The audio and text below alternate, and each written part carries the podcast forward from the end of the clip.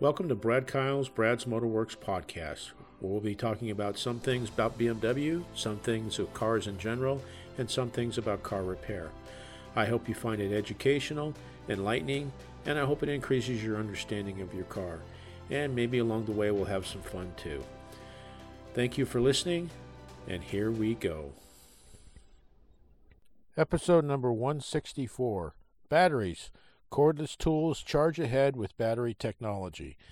right off the bat, you may be thinking, why are we talking about cordless tools? Well, we're really talking more about battery technology. And uh, this particular article, which I will be reading, and I'll, I'll talk about who authored it, so on and so forth here in a moment. But the reason I picked this particular one is it's really talking about the histories, history of batteries all the way back from, uh, you know, ca- uh, carbon zinc so, in other words, like uh, pre alkaline batteries to alkaline batteries to nickel cadmium, lithium ion, lead acid.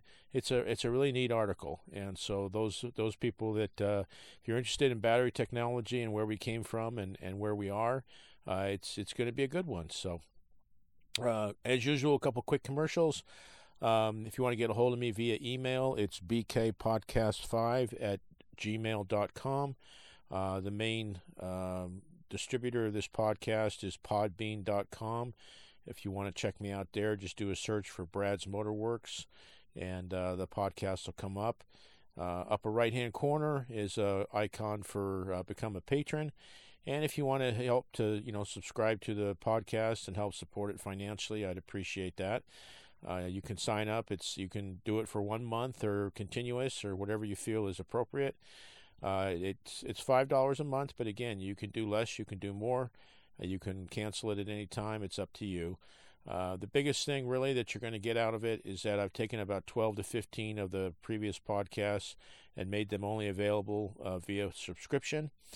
And uh, if you go that route, if if you listen to what I have to say on those podcasts and apply the information in your automotive life, so to speak, as far as ownership and driving and everything, uh, I know you're going to save thousands, if not maybe even tens of thousands of dollars if you apply the information that I provide you in those podcasts. So check it out. I appreciate it. Um, this one is coming from a automotive trade magazine called Tech Shop. So it is written kind of for technicians, but it's you know it's pretty uh, uh, plain Jane. You don't have to be a techno to figure out what what they're talking about. Uh, it was written by a fellow by name of it's either Eric Garb or Garby. It's probably Garb. So we'll we'll go with that. And uh, like I say, he's talking about battery technology from many many years ago to where we are currently. So uh, you know, kind of a neat uh, article, and and we'll go from there. Here we go. Cordless power tools have been one of the hottest topics for the last few years. We owe their impressive performance to technology and innovation. But if there's one thing that deserves a lot of the credit, it's the battery. If I had a nickel for every time I've mentioned how battery technology has improved over recent years, I wouldn't be playing the lottery tonight. Or for that matter, the next time the jackpot gets really big, because we all know we're more likely to be abducted by aliens than win the lottery. So while I'm saving my nickels, I figured it's a good uh, time to finally write something about how battery technology has improved.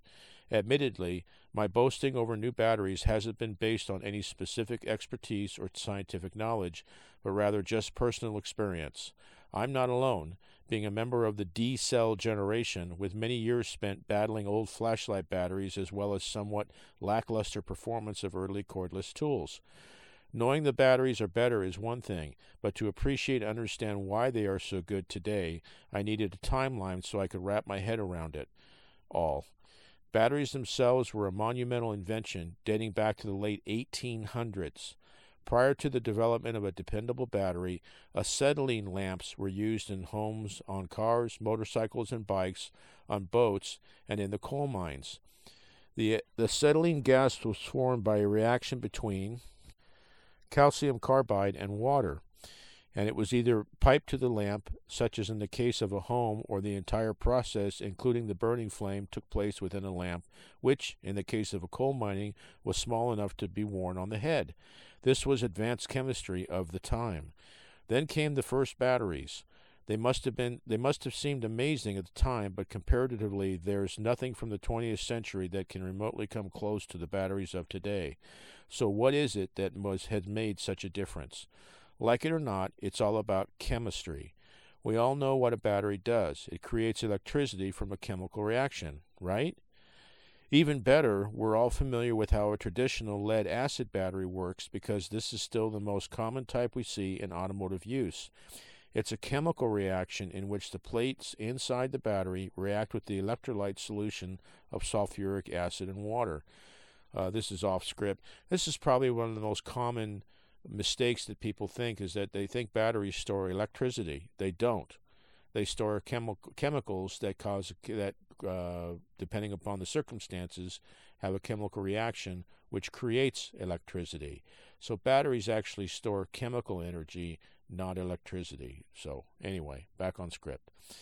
Um, since the positive lead oxide, lead oxide and negative lead plates are made of different material, the chemical reaction between them differs. During the reaction of the positive plates and the electrolytes, sulfate joins with the lead and kicks oxygen ions into the electrolyte, which then, I'm sorry, which join with hydrogen atoms to form water. On the flip side, in the reaction between the negative plates and the electrolyte, Sulfate joins with the lead and electrons are released in the process. Electrons carry a negative charge, and therefore a buildup of negative electrons is available at the negative terminal of the battery. Since negative electrons naturally repel each other just like two similar poles of a magnet, and since electricity is the flow of electrons, when we provide a path between the negative and positive sides of the battery, the negatively charged electrons are attracted to the positively charged atoms on the other side of the battery, and hence we have current flow. This may seem like old news, but it lays important groundwork in the understanding of all batteries. When there is no path for current to flow, there is a buildup of negative electrons, and with nowhere to go, they sit and wait, and the chemical produ- product production of electricity stops but they are sitting, waiting impatiently for a path to flow. The electrical potential that is available at this point is the battery voltage. When any electrical consumer is initiated, a path for current flow is created and the chemical production of electricity resumes. As this chemical reaction occurs in a wet cell battery, the electrical potential, voltage, is continuously available. However, the chemical state of the battery continues to change as the chemical reaction occurs, and the electrolyte slowly becomes diluted, eventually becoming mostly water with no sulfuric acid left to react with the positive and negative plates. The plates themselves are then coated with lead sulfate. Uh, again, off script. This is when a battery becomes what's called sulfated. Okay, a lot of technicians do not necessarily know this process. They don't know what he's talking about in this article. Um, they, I can't tell you how many times I'd be working next to someone, a, a supposed technician, and they're trying to figure out a battery charging system problem, and the battery uh, might test okay, but yet it won't hold a charge properly, and the car keeps coming back with a dead battery and I might ask them, "Would you check to see if it's sulfated?" And they just look at me like, "Huh?" You know, what are you talking about? So, so this is all good stuff. So anyway, back on script. At this point, the battery is considered dead and does not have the ability to produce enough voltage for any of the components in the system to operate.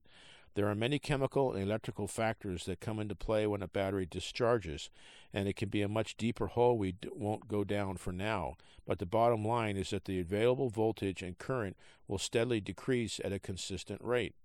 This, too, is an important point, and it's why, if you were to watch the intensity of a light, for example, it would slowly get dimmer and dimmer until the battery was dead. As the chemical ability of the battery slowly diminishes, so does the electrical potential it can generate. By introducing electrical current back into a wet cell battery, the chemical process is reversed, ultimately resulting in a fully charged battery or one that has all its chemical potential available. Now let's look at a t- typical dry cell battery, for example, a flashlight D cell. Like an automotive battery, it generates electricity through a chemical reaction.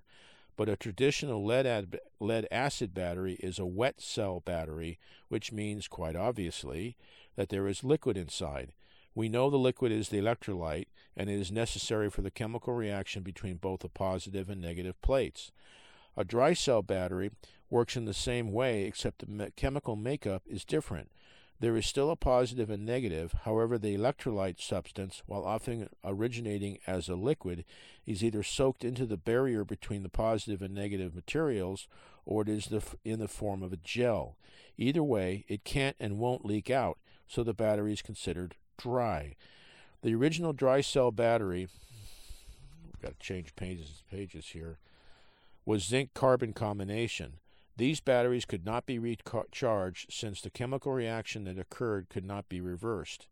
Many companies pursued the chemical advancement of batteries, and eventually the alkaline battery made its mark on battery performance with a, with a much longer battery life and higher energy density. In this case, the alkaline terminology referred to the chemical components that made up the electrolyte, but the rest of the battery makeup differed as well. Alkaline batteries were still not rechargeable, but with almost double the energy density, they were a huge step from the original zinc carbon dry cell. Eventually, all thanks to chemistry, rechargeable dry cell batteries were developed, and you've already heard of them.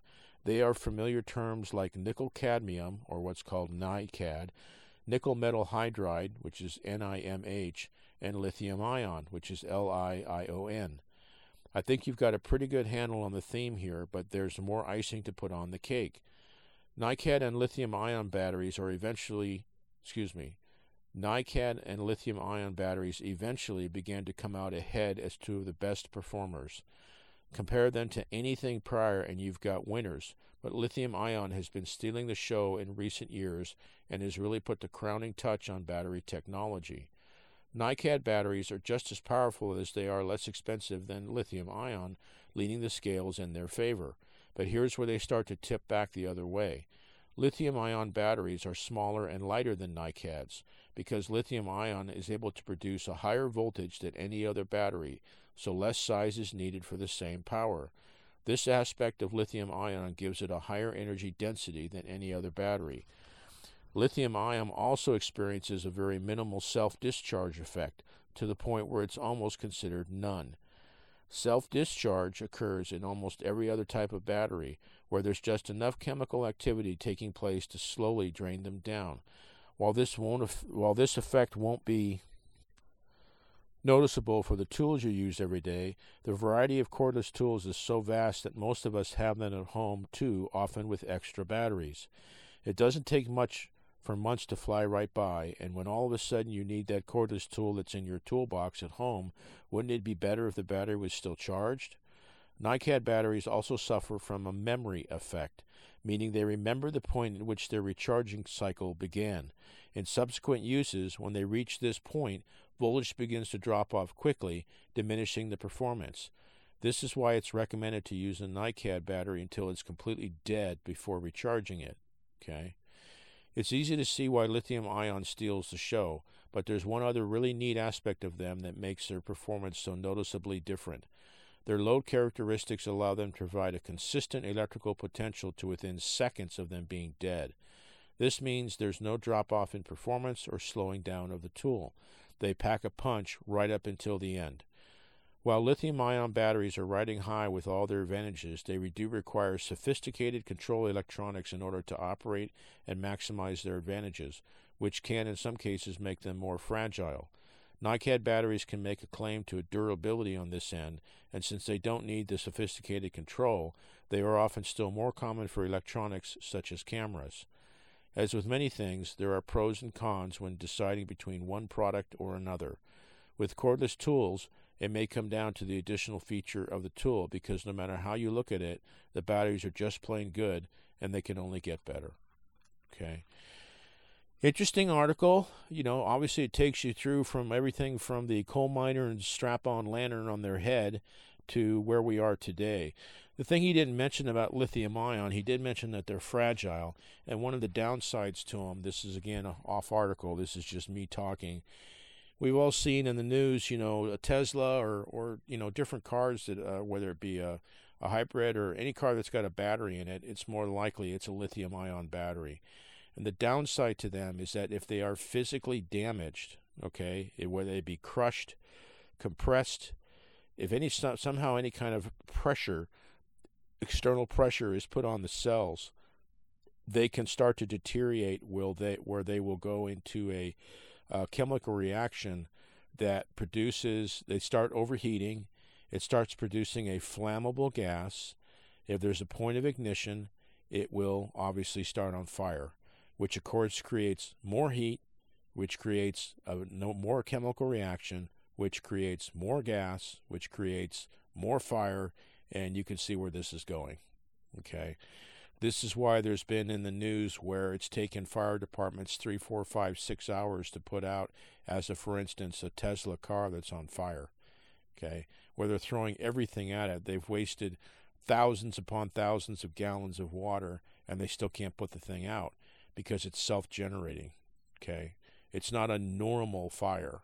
Okay, so it's one of the downsides of lithium ion. And, and this is also, of course, why a lot of times the airlines don't want you to take, uh, you know, lithium ion batteries, whether it be they don't want them on board uh, at all, or they want them where they're in the, you know, in your carry on luggage, or they want them where they're in your check bag. You know, who's to say why one airlines wants one thing one way or the other? But uh, in any case, they're they can certainly be dangerous. However, you know, again, lithium-ion batteries for the for their energy density and the weight to power ratio type of a thing, uh, it's the best we have so far. So.